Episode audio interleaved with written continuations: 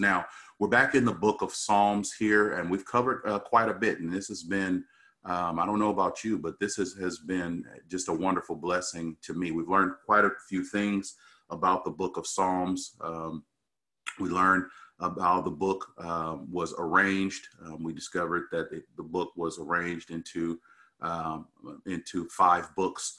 We also uh, learned about the different uh, categories of the arrangement of these psalms. So not only do we have this five book arrangement, which pretty much kind of mirrors that of the Hebrew Torah, the uh, first five books, or the uh, Pentateuch, as we um, have come to know it. Uh, these five books are the uh, collection of a certain group of psalms. Book one is uh, Psalms 1 through 41. Um, book two is Psalms 42 through 72. Uh, three is 73 through 89. Four is 90 through 106. And five is 107 through 150.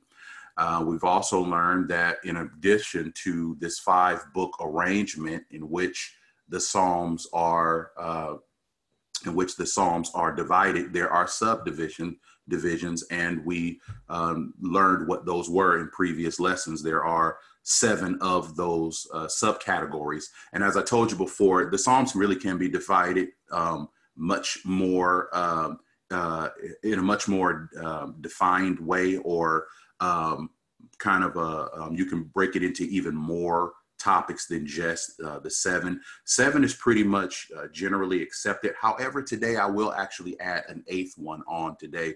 Um, for those of you who have missed it before, the seven that we have today are uh, that we know of are praise, lament, trust, hymn, thanksgiving, wisdom, and royal. These are the seven uh, subcategories by which the Psalms are kind of traditionally divided. Today we will add on an eighth. We also learned um, we also learned uh, um, the uh, uh, we also learned that the Psalms actually in Scripture have uh, some instructions or some guidelines.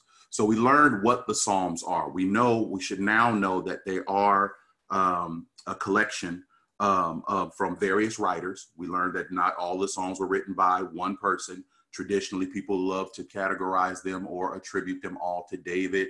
No, David didn't write all of them. He wrote some of them. God used other uh, authors um, to write the Psalms. We also learn that it is precisely because of this, because God used multiple authors, it is difficult to pin down the exact dating of the Psalms because you have different writers who were writing at different times. So when it comes to the book of Psalms, it's going to be a little bit more difficult uh, for those of you who like to get into uh, precisely when a book was uh, written. You're going to find it a little bit difficult when you uh, when you start to uh, look into the Psalms. And I think a suggestion that we made to you earlier in a few uh, lessons early, we said that you probably do better if this is something that you want to do. Look into when they were actually penned, you'll probably do better looking into when a specific psalm was as opposed to the entire book because the book is a collection of multiple psalms. Amen.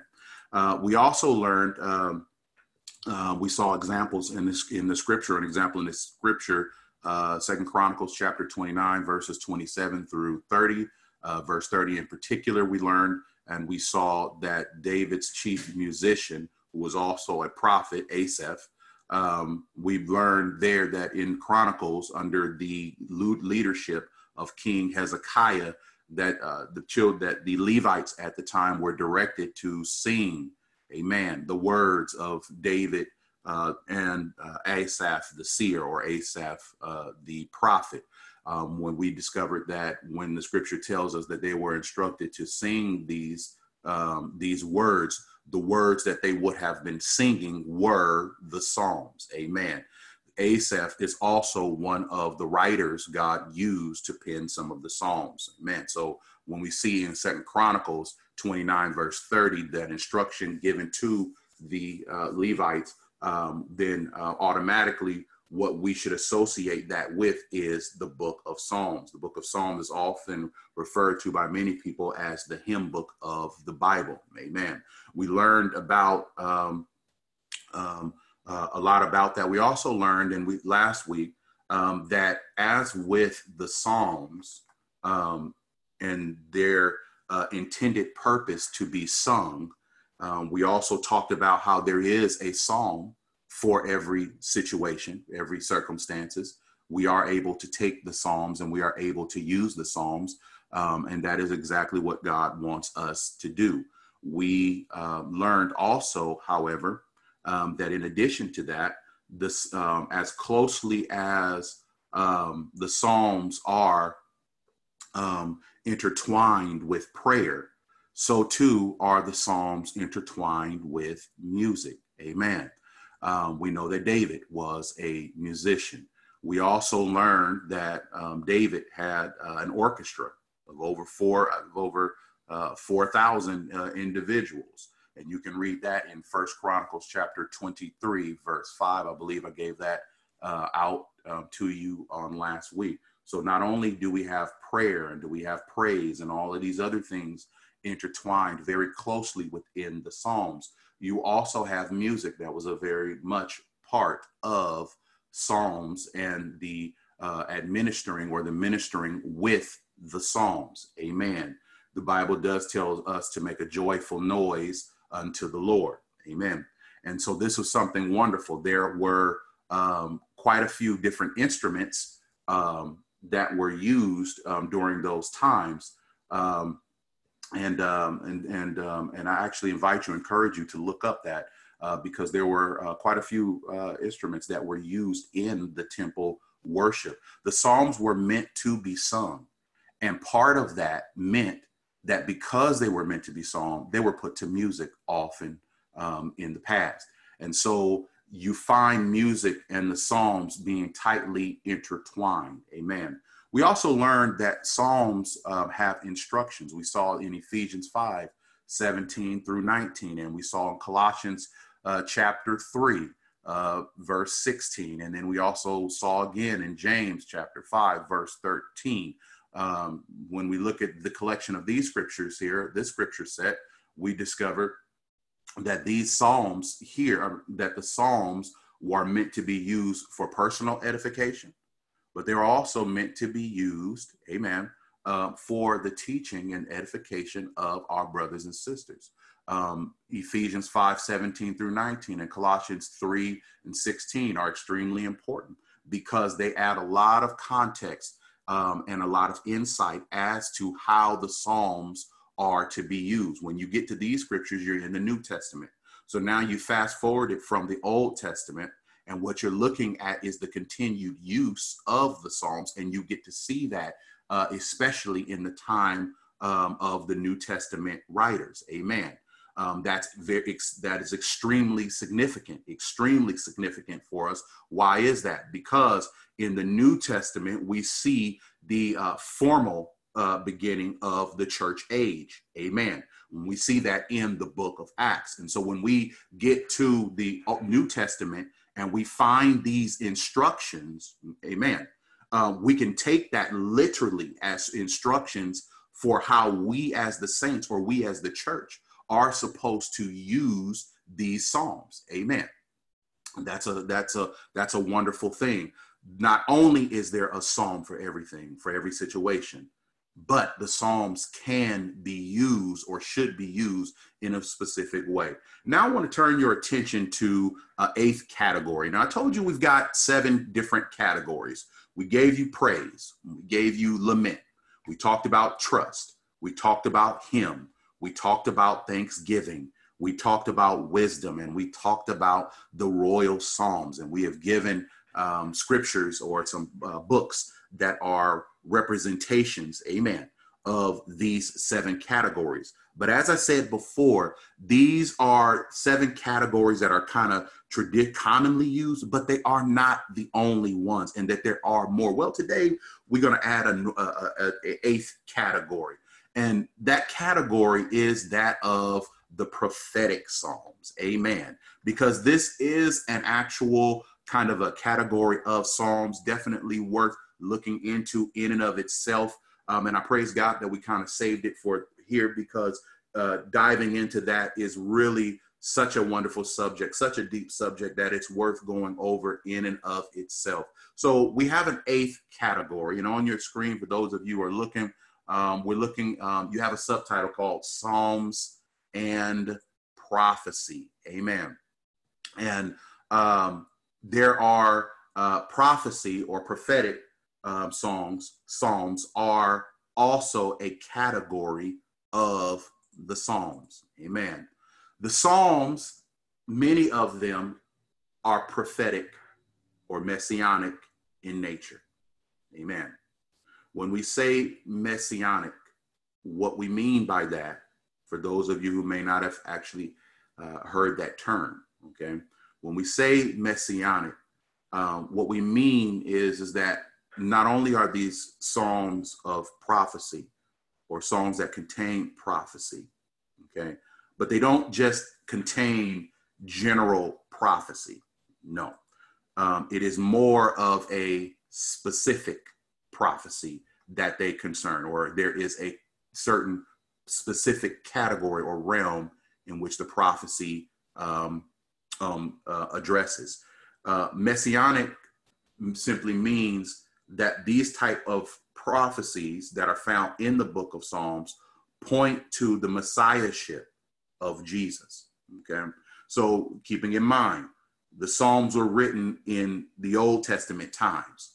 So during the writing of the Psalms or the recording of these Psalms, uh, you have to understand and keep in mind that Jesus has not yet come. Amen. Amen. Not in human form. So, in other words, he has not uh, been born yet. He is he, he, he's not on the scene at this point. And often, what God would do through the prophet, the prophet is a messenger. Amen. And a prophet can be either authorized or unauthorized. Amen. We have a lot of people. Um, it's not. It's it's you. There there are. Uh, I've seen a number of people who who love to throw um, the term prophet around, and and and today in religious circles, it's not uncommon to hear people say or refer to someone, especially in introductions, um, that this person is a is a prophet or that person is a prophet. In the Bible, we do know that a prophet can be male or female. So there is a prophet and there are prophetesses, and you and um, the biblical prophets are prophets that were authorized by God. Now you got some un you got uh, uh, some unauthorized prophets as well. These are individuals who claim to be prophets but they are not. The Bible also teaches us that when it comes to prophets, that the test of a prophet to know whether or not that prophet is indeed legitimate or not is whether or not the prophecies come true. Amen. So, in order to be a qualified, or in other words, to be a legal, biblically legal prophet, amen, we're going to deal a little bit with prophecy and then we'll back into uh, the prophetic psalms. But in order to be considered uh, a, a authorized prophet, amen, um, or to be pro- you, you you're you, it, it wasn't a thing that you could just claim, although you had people who would just claim that. But in order for it to be legitimate, then that prophet, since the criteria for a prophet is that of the uh, coming to fruition or the fulfillment of that which they prophesied, then the track record or the proof that a prophet is indeed a called prophet is fulfillment. Amen. Fulfillment of prophecy is what qualifies or proves the prophet. Amen. I'm going to say it again. Fulfillment of prophecy is the proof, it is the license, it is what qualifies, it is what establishes the prophet as being true or prophetess as being true or not. Amen. Prophecy needs fulfillment. Amen. And without that fulfillment for prophecy, Amen. Then that so called prophet if it's not been fulfilled, is not and cannot be considered an authorized or a true prophet of God. The hallmark of God's prophets is fulfillment. God calls a prophet. Amen. God, the Bible teaches us in the in the book of Revelation that Jesus Christ, the word of him, is the spirit of prophecy. Amen. So then prophecy is a spirit, it is God. The prophet is the man. The prophet is no good if prophecy is not residing within him and bringing to fruition the words that the prophet is authorized to speak. The prophet can speak words or self-fulfilling prophecy. What would that be? Oh, I prophesy that I will will eat lunch today. Well, well, duh. That's pretty common. That that's a that's a that's a pretty much off the shelf prophecy. That's a self fulfilling prophecy. But the prophets of God didn't operate that way. Now, a prophet often foretold or proclaimed future events. Amen. Or events that had not yet come to pass. There are, and they covered different categories. Amen. When you deal with the, the prophet, they spoke um, that knowledge or that information that was beyond their human capability to know had it not been for divine intervention or divine enlightenment, meaning that the words of a prophet often transcended what that prophet currently knew. They were speaking of future events. Amen. And this prophet who spoke of these future events didn't have the power in and of themselves to bring about the fruition of these prophecies.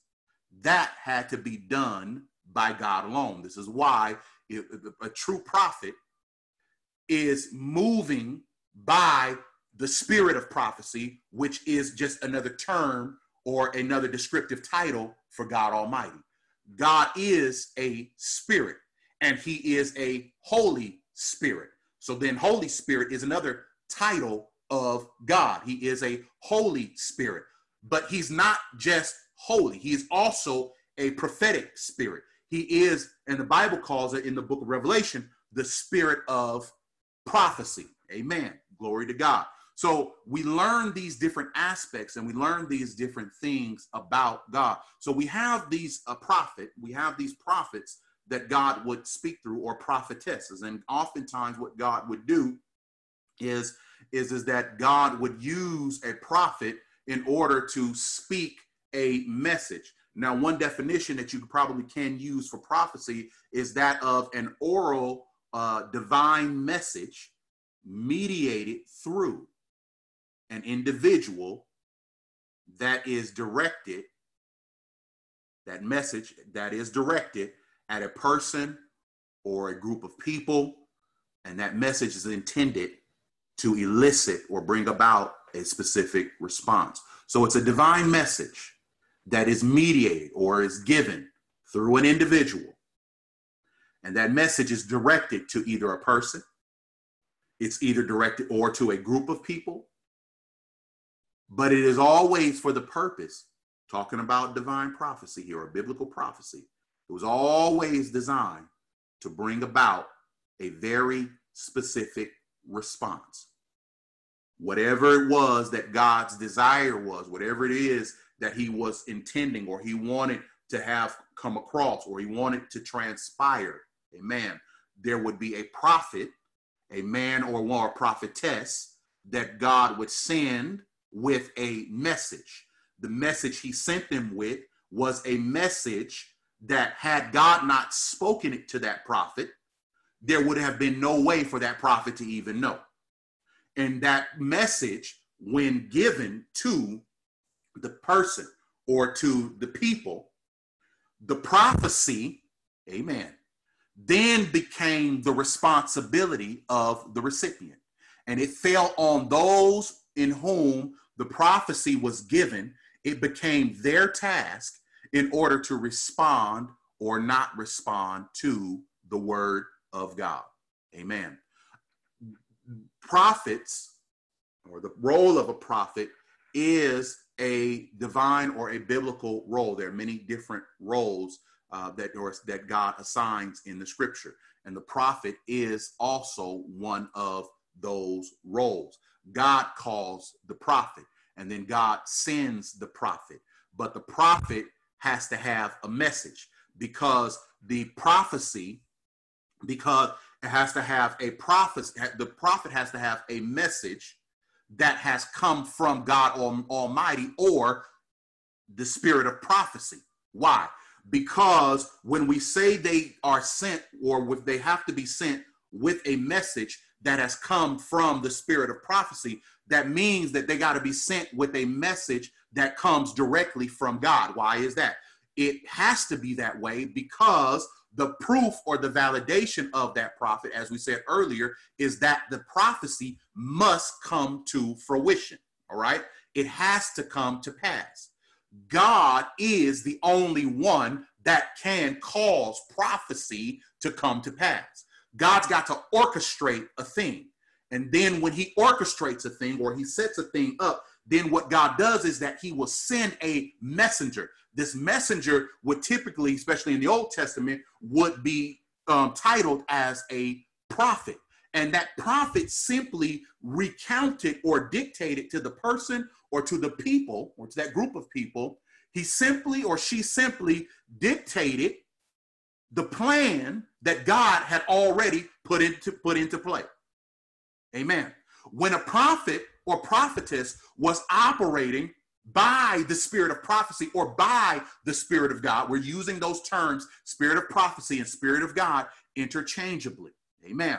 When the prophet or the prophetess was operating under the spirit of prophecy or by the spirit of God, it meant that the prophet didn't have to worry about whether or not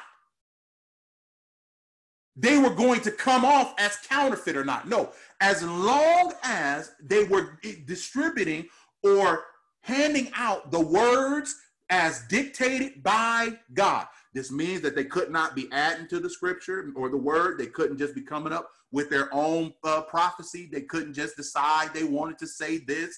And it wasn't a, a situation where they could go ahead and just start saying something and talking all willy nilly, just whatever comes up in their mind comes out.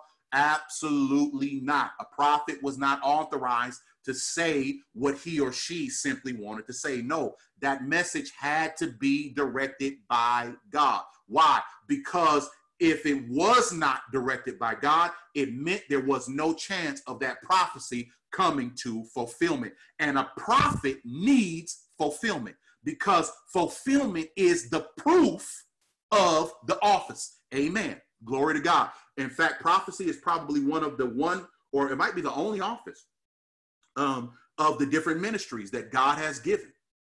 Amen. That um, where the proof of that thing is found in fulfillment. There isn't really any other uh, ministry that God um, has given to the church um, that uh, requires that so heavily requires something to take place in order to validate that that ministry. Amen prophecy or the role of the prophet is one of those ministries that absolutely is very unique because it literally requires God to back that man or that woman up. That prophecy, in other words, that prophecy without the spirit of prophecy moving and dictating, meaning that prophet was just talking on his or her own or whatever, that prophecy would fall flat. Amen. And the Bible is very, very, very harsh, very, very specific when it talks about um, those prophet, false prophets. God in the scripture, man, I'm telling you, that is one of those things that God absolutely hates. Why? Because a prophet or a prophetess, whenever they speak, and this is why you got to be careful when you start throwing out titles and you start going around talking about you a prophet this and you a prophet that and all this other kind of stuff. You got, you listen, brothers and sisters, you got to be careful when it comes to using those terms, especially when you're going to describe that or you're going to attribute that role or that office to you know uh, to yourself. Because the proof of whether or not that's true is if your prophecy or what you're talking about comes true. And there's a whole lot of people that go around talking about and loving to claim the title of a prophet. And they try to use that as a, uh, and I, they try to use that to, to, to, to, to bolster or make themselves look good and so on and so forth. Listen, let, let God call you a prophet. Amen. Let God call you a prophet. Don't let, let if don't go around calling yourself a prophet. Most times what you you will find is, is that many times people um, you know, when God is moving, they will speak prophetically. And many times they aren't even aware that they are speaking prophetically. They will make a statement, okay, and have no idea that the statement that they have made is prophetic in nature. And just because a person speaks, God uses at times a person um, and inspires them to speak a message that is prophetic, because that does happen. That can happen. Uh, Caiaphas, the high priest at the time of um, the crucifixion of Christ, made a statement, if I'm not mis- if I'm not mistaken, that it was expedient that one should die for the people. Now he was the high priest, and he wasn't claiming to be no prophet, and and he was in cahoots with every with everybody else in that whole conspiracy to execute to execute Jesus. He was part of that whole thing. Yet he made a statement that it was expedient, it was necessary for one to die for behalf on behalf of the people. He had no idea how prophetic that statement was because it was necessary that somebody had to die in order to pay for the penalty that is yours and my sin. Sin always costs something and it had to be paid for. Many people, when they're speaking, there are times where people will speak and they will say prophetic things, but that does not mean that that person is necessarily called to the office of a prophet. The office of a prophet is a calling, and the proof of that office is the fulfillment of prophecy. However, there are times where God will send prophecy or prophetic statements, and He will send those out without the use of one that has been designated as a prophet. Amen. God will speak through whoever he chooses to speak whenever he chooses to speak through them. Amen.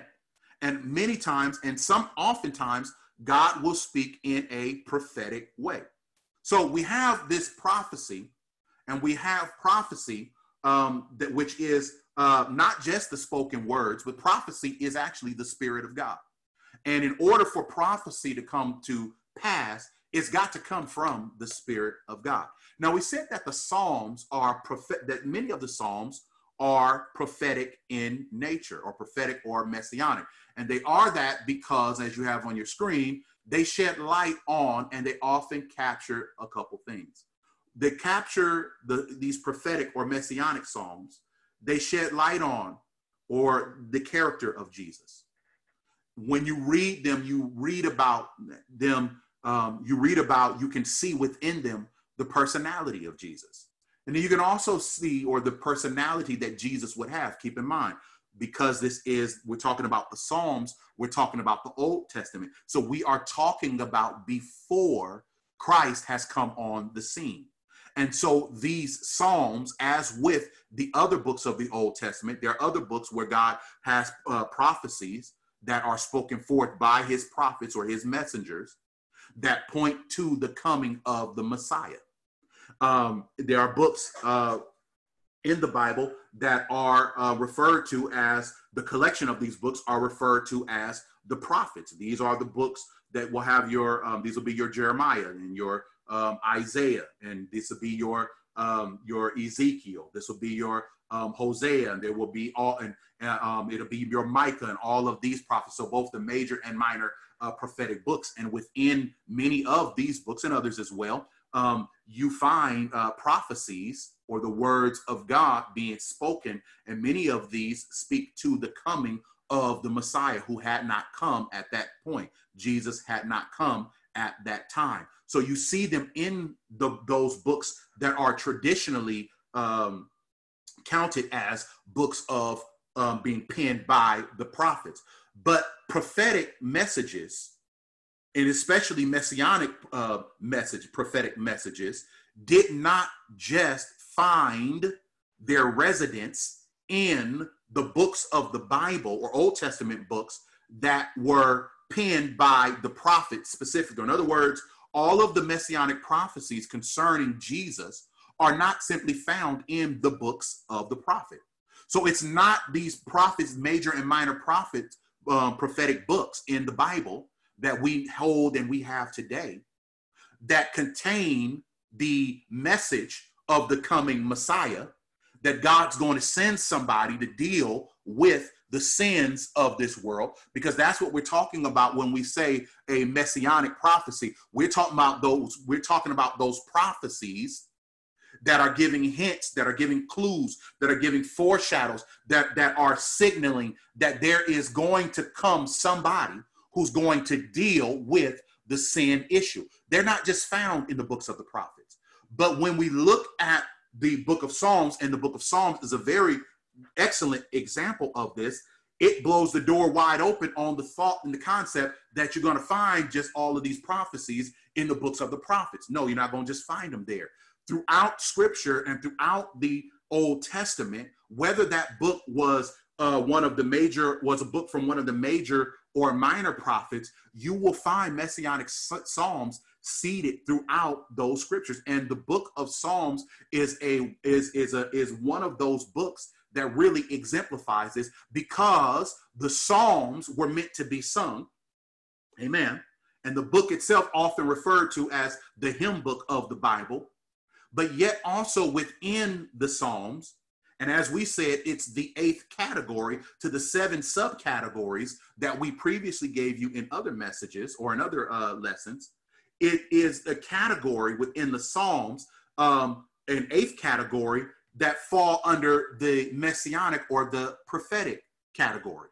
And these are those Psalms that shed light, as you see, on character, on the character of Jesus, the personality of Jesus, and then various aspects of uh, Jesus and his coming as the promised Messiah. Interesting enough is, is that many of these were written at least a thousand years before he was born. And what's so fascinating about it is, is that not only were they written so many years before Jesus comes on the scene in, in flesh, but they were also they were also of such a caliber, they were of such a nature that the fulfillment of these scriptures could only be found in Jesus. In other words, there wasn't anybody else who was even remotely qualified. The prophecies were so specific that they couldn't have been fulfilled by anybody else. And see, and that's the power of divine prophecy. That's the pro that's the power of, of prophecy that is dictated by the spirit of prophecy or the spirit of God. That's what's so heavy about it. See, when prophecy comes by the hand of God, not some some some something that you just didn't come up with or I've come up with. No, we're talking about that real prophecy, that real biblical prophecy. When it comes from God, it doesn't matter how many years or and how much of an interval of years reside between the time that a prophecy is given and its fulfillment. Even today, we're waiting on the fulfillment of some prophecy, in time prophecy. But when the prophecy is given by the Spirit of God, that's why it got to come from the Spirit of God, because only God can bring that prophecy to pass. And when God is involved in prophecy, you got to understand something. Timing is not a barrier. See, God don't get doesn't get sidetracked and his power and his ability to fulfill a thing or bring a thing to fulfillment is not hindered one bit by the stage of history or time. Glory to God. Glory to God. See, when God speaks a thing, when God intends to bring something to pass, God don't have no timetable. Glory to God. And I'm so glad about that. I hope you're glad about that too. When God says he's going to do something, time is not a barrier. What's happening in the world is not a hindrance. What didn't work beforehand is not a barrier. When God speaks and determines to do a thing, brothers and sisters, I want to share with you and just remind some of you that it is going to be done exactly according to the specifications and the timetable of God. Listen, at no time is God ever governed by time. No, God is not governed by time, but instead, He governs time. God is not held in restraints by time. Uh uh-uh, uh not at all. God controls time. God manages time. God gives time. And God will do what he wants to do with time. Amen. Glory to God. When the Lord speaks a thing, there not even time is able to stop it. When God intends to do something, there's no circumstance. Not even the laws of nature, as this world will call it, not even that can stop God because we serve a miracle working God. We serve a God that's got all power, not some power, not a little bit of power, but I'm talking all power. All power of heaven and earth in his hand. Are there some promises that you are waiting on God to do? Are there some things that you need God to do? Have you been in your prayer closet and you talking to God and God confirming and speaking in your spirit that he's going to do something? Has God told you that there's something he's going to do? Can I, I just want to encourage you. Wait on him. Don't don't get ahead of yourself. Don't don't sell God short. Don't get caught up in the passage of time. These messianic prophecies were at least a thousand years before their fulfillment. But that thousand year time period served no gap and served as no barrier and no hindrance whatsoever to the fulfillment and the plan of God. I want to tell somebody today that the plan of God is the plan. The plan of God is the only plan, and it is the plan that works. The plan of God is the one that you can confidently rely on and trust in. Why? Because God is absolutely a God of his word. He does what he says he's going to do. And he never backs down and he never goes back on his word. Amen. Glory to God. What is a prophetic or uh, messianic song? These are a category of song for those of you who are making notes uh, in which the writer at the direction of the Holy Ghost or Holy Spirit, penned statements that would only and could only be fulfilled by Christ. Amen. And I wanted to give you some examples or a listing of some of the prophetic psalms. So for those of you who are um, who are taking notes, these will be uh, a good good list for you to go ahead uh, and write down because the the list before you are um, let me preface it by saying this. This is not the definitive list. So it is not the only list or the full complete list of these psalms that um, are messianic or prophetic in nature. Amen. But the psalms that i have listed for you on the screen and that slide will remain up so that you can um, get those notes. But these are the psalms that contains the statements within them um, um, where um, it's most uh, it's easier to see or there it is most the the messianic nature of the psalm is most clearly seen. And that messianic nature of some of these psalms these psalms that point um, to the coming of jesus christ. The psalm list that you have before you they really clearly show that or they have statements within them and I do want to encourage you and invite you to actually read uh, to read those psalms in its in, in, in its entirety.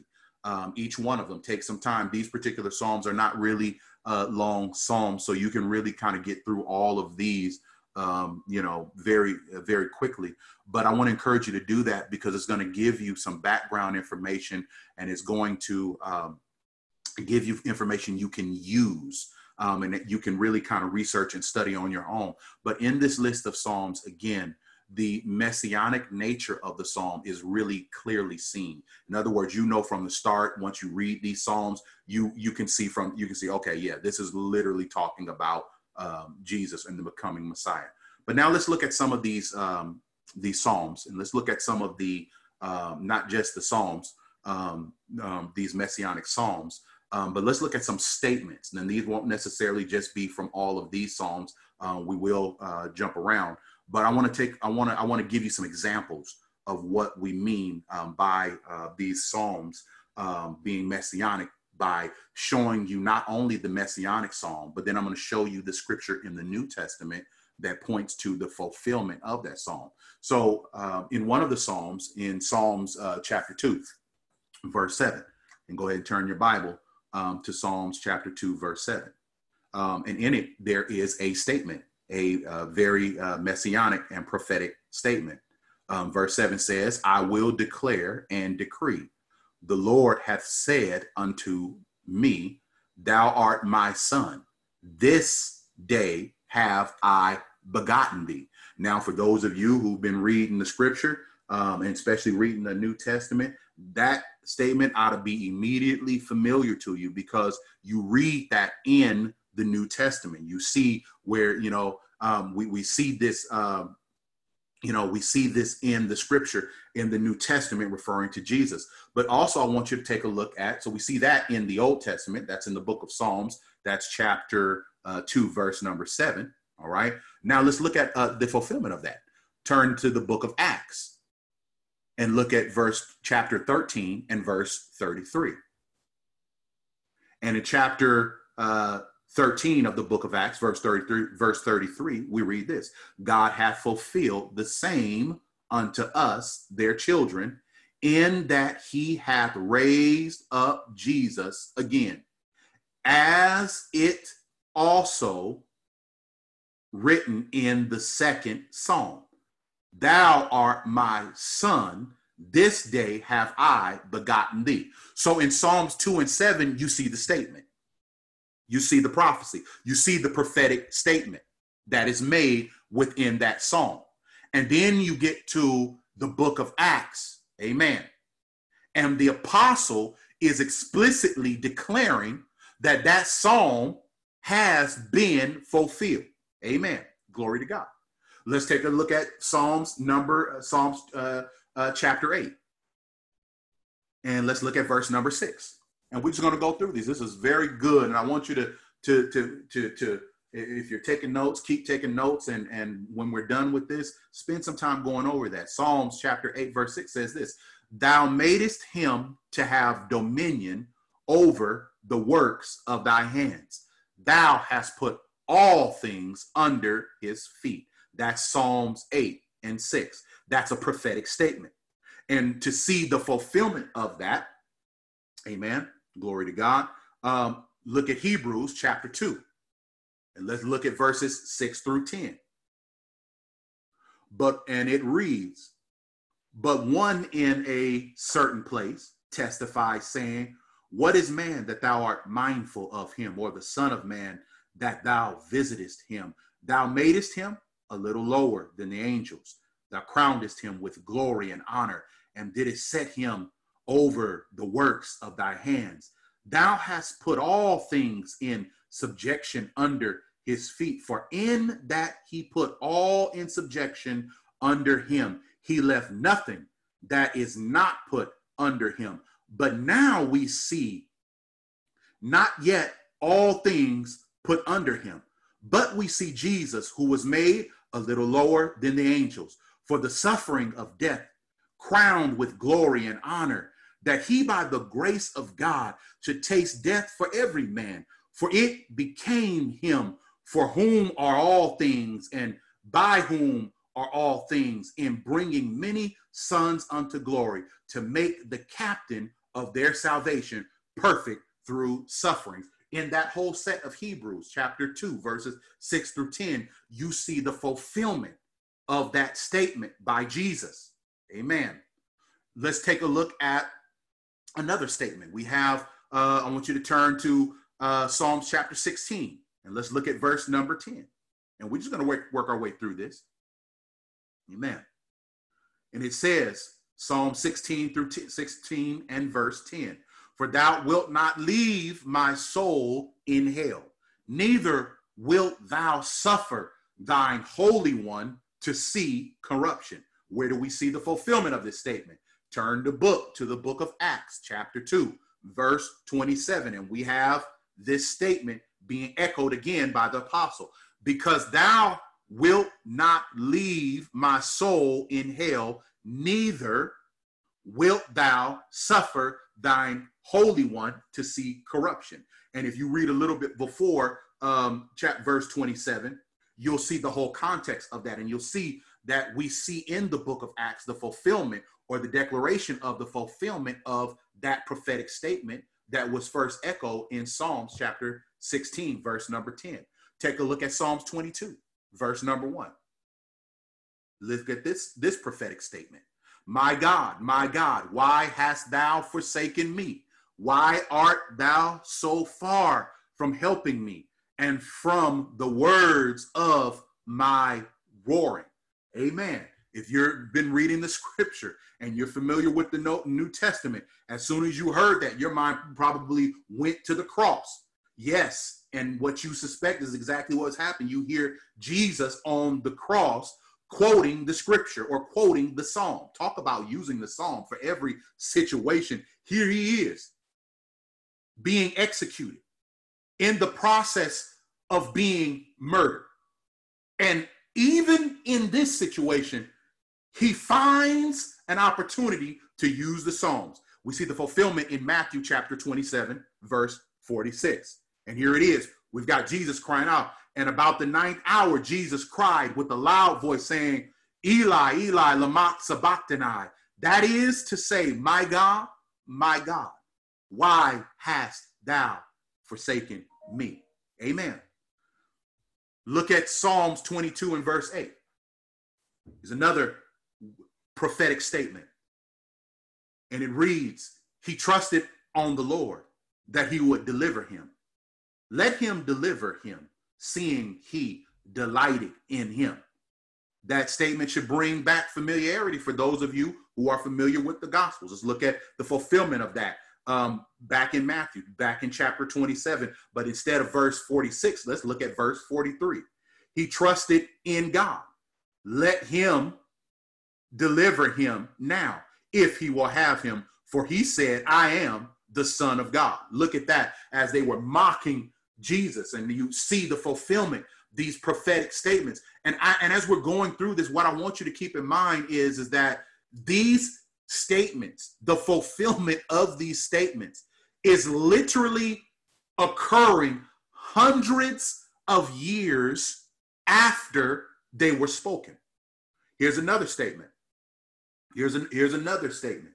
Uh, Psalms 22, verse uh, 16 says, For dogs have compassed me, the assembly of the wicked have enclosed me. They pierced my hands and my feet. That's a prophetic statement pointing to the crucifixion. Where do we see this? Look at John, St. John chapter 20, verse 25. And it reads, The other disciples therefore said unto him, We have seen the Lord. But he said unto them, Except I shall see in his hands the print of the nails, and put my finger into the print of the nails, and thrust my hand into his side, I will not believe. Here's another prophetic statement. Look at Psalms 22 um, and look at verse 18.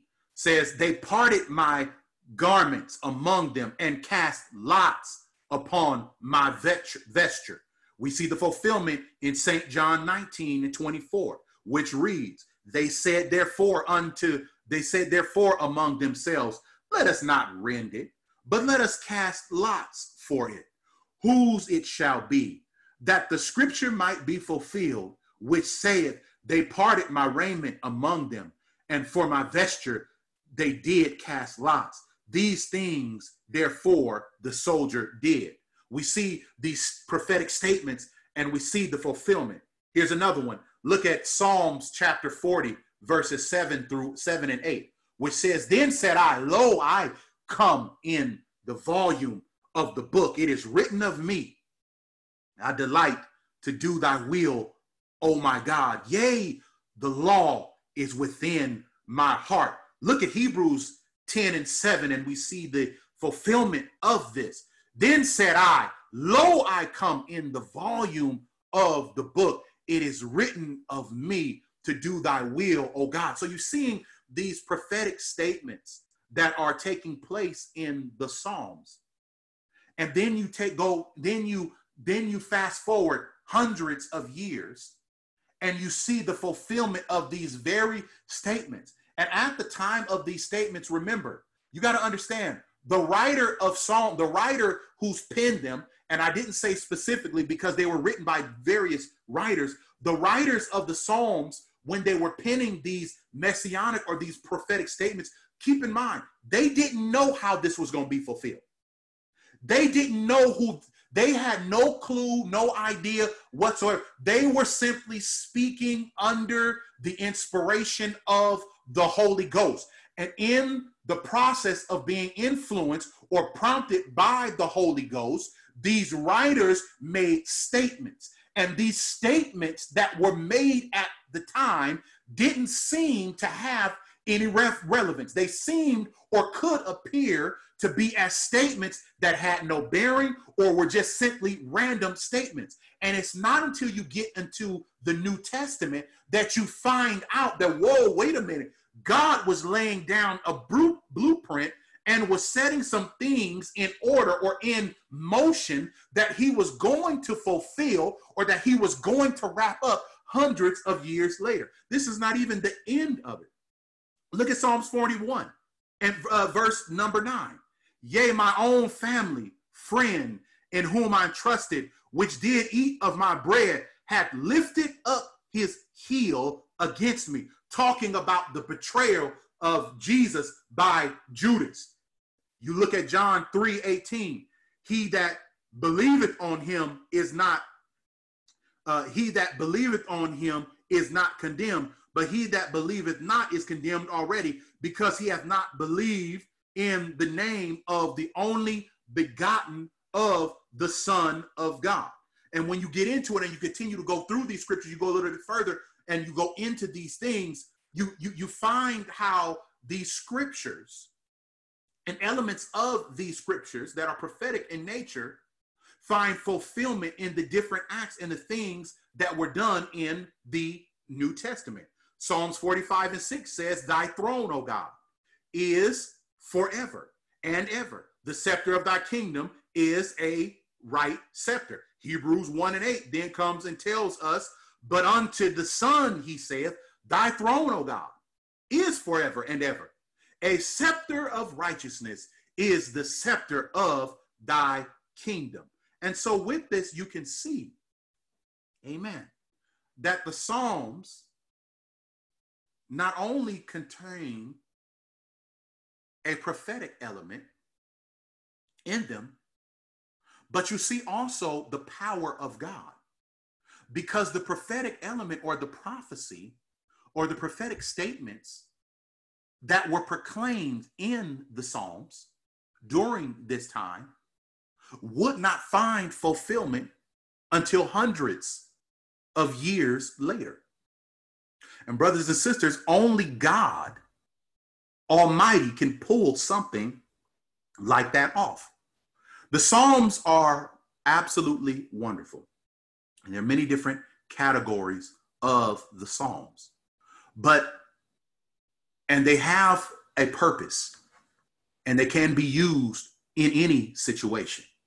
But it's wonderful to know that not only were they used in everyday or can they be used in everyday situation Not only is it amazing to see how they would be used in the in in in in, in temple worship, not only is it amazing to know that how these psalms were put to music and and and and, and instruments um, that that sounded beautifully would play as the psalms would be sung and herald forth. Not only do they contain prayers and all of these different things, but they also contain prophecy that pointed to the fulfillment or the solution of the sin situation. We were all lost in sin, and man needed a savior. And it is wonderful to think and wonderful to know that how, even in the Psalms, God used the Psalms to herald the message to the ages, to mankind, that a Savior was coming. Amen.